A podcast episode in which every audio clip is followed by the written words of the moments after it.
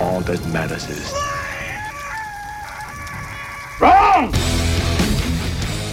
Welcome to And Volume in Peace to Extinction, a really fast podcast that's faster than Metallica's, except when they're ripping me off. I'm your host, Dave, here with my review of the new Metallica record, 72 Treasons. First song, Crap. Second song, Crap. Third song, I wrote it. Fourth song, Crap. Fifth song, Crap except for the solo, 'cause I wrote it. Sixth song, probably crap. I skipped it.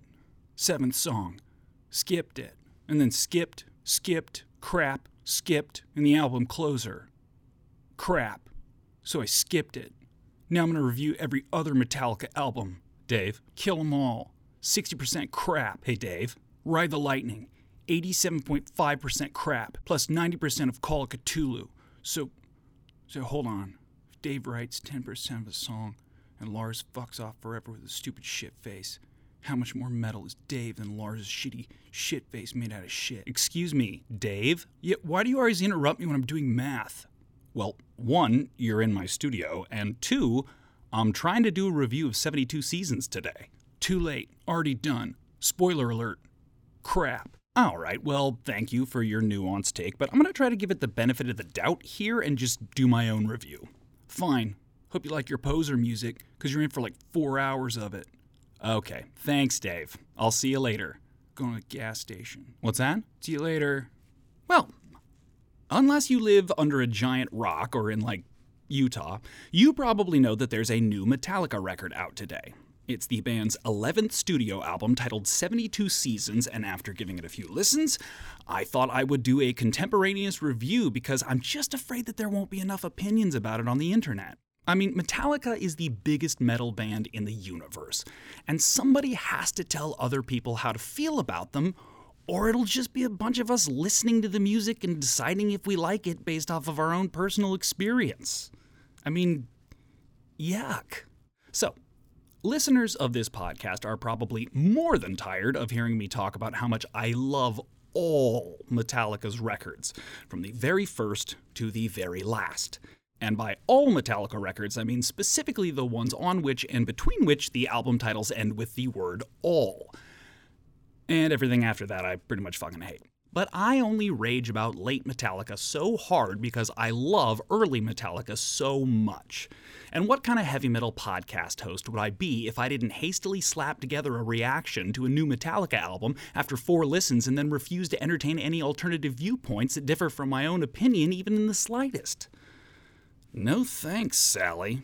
I like my musical takes the way I like my penultimate tracks off of 72 Seasons by Metallica A Room Full of Mirrors. So I gave the old gal a few spins the last couple days, and after re listening to the singles the day before, I have to admit that there was some stuff on this album that I liked, at least musically. There's a larger critique to be made both of Metallica and their newest record, but on a purely sonic level, it's mostly pretty solid. The album opens with the title track, 72 Seasons. It's got a cool, thrashy intro that pretty quickly transforms into a chuggy riff that reminded me of Eye of the Beholder. And then it goes into this great mid tempo bridge, a little echo on Het's vocals, staring into black light, and I'm in it. I dig it. This is going great. I'm surprised at myself just letting go of all my historical baggage and enjoying a new Metallica track. And then the chorus just inexplicably decides to blow a million goat dicks. It's repetitive, and the vocal melody dips in this grating 1 2 1 formula that just sounds like shit. They could have salvaged it if it was just a descending chorus, but James coming back to that first note, man, it's just annoying. I don't get how no one in that room said, hey, good start, but that last note sounds like shit, James. Probably because they would have had to talk about how that made James feel, and how James' feelings made Lars feel, and how Lars' feelings about James' feelings made Kirk ask for a second popsicle when he knows the rule is one a day because too much sugar gives him tummy shame. And I'm a parent, I get that. So they blew their lead, and now I'm kind of back to rooting against them. Luckily, Shadows Follow is a good follow up. It sounds like Wherever I May Roam, which was a song I liked before I really thought about it, which just goes to show you never think. But the third track, Screaming Suicide, is just a genuinely bad song, if for no other reason than the talk singing. I think it's supposed to be a triumph over suicide by talking about it, and the whole thing just sounds like fucking therapy. If your therapist was a disingenuous, condescending millionaire showing around his mansion filled with vintage refurbished cars and trophy animal heads.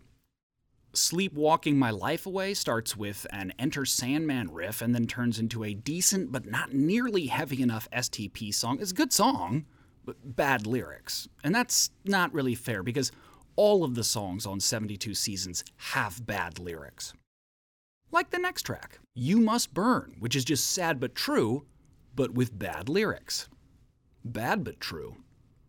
Hetfield just seems to be throwing every phrase he's heard about fire into the song. Like, for no reason, after he sings To Calm the Flames of the Funeral Pyre, he just shouts, Backfire.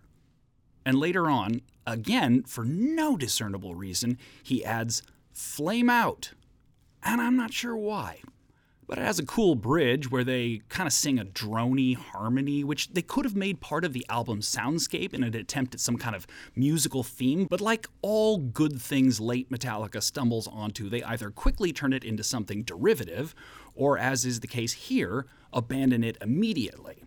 In the former case, they introduce a riff into You Must Burn that starts out great and ends up sounding like cute blues or something. And Lux Eterna is hot derivative garbage, but not nearly as bad as the next track, Crown of Barbed Wire. Oof.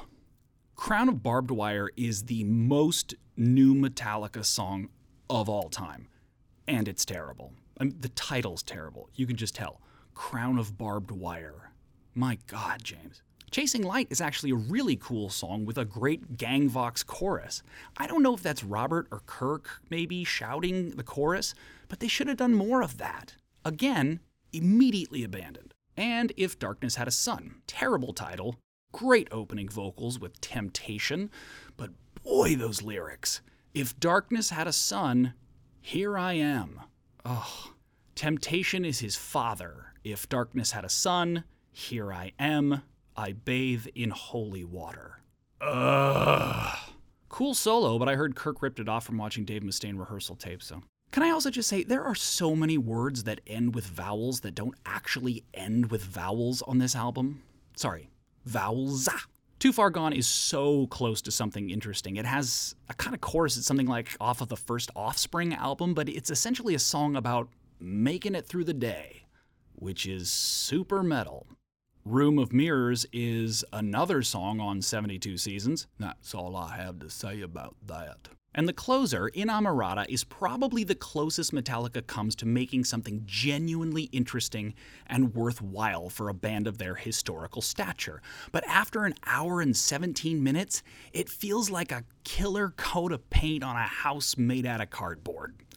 So, sonically, there is good and much less good here. If it weren't a Metallica album, I probably would have never listened to it more than once because it isn't anything anyone hasn't done or isn't currently doing and doing much better right now. Like, if this were one of my reviews for Musopedia of Metal, I'd probably give it a 5 or 6 out of 10. As I think I talked about on the Black Sabbath episode, I love bands that have a project. It doesn't need to be explicit like solve world hunger, but I prefer music when it's a vehicle for something bigger than just making a new album. Metallica's first four records were so forcefully and brutally purpose driven, it made them into one of my favorite metal bands in the world behind Sabbath.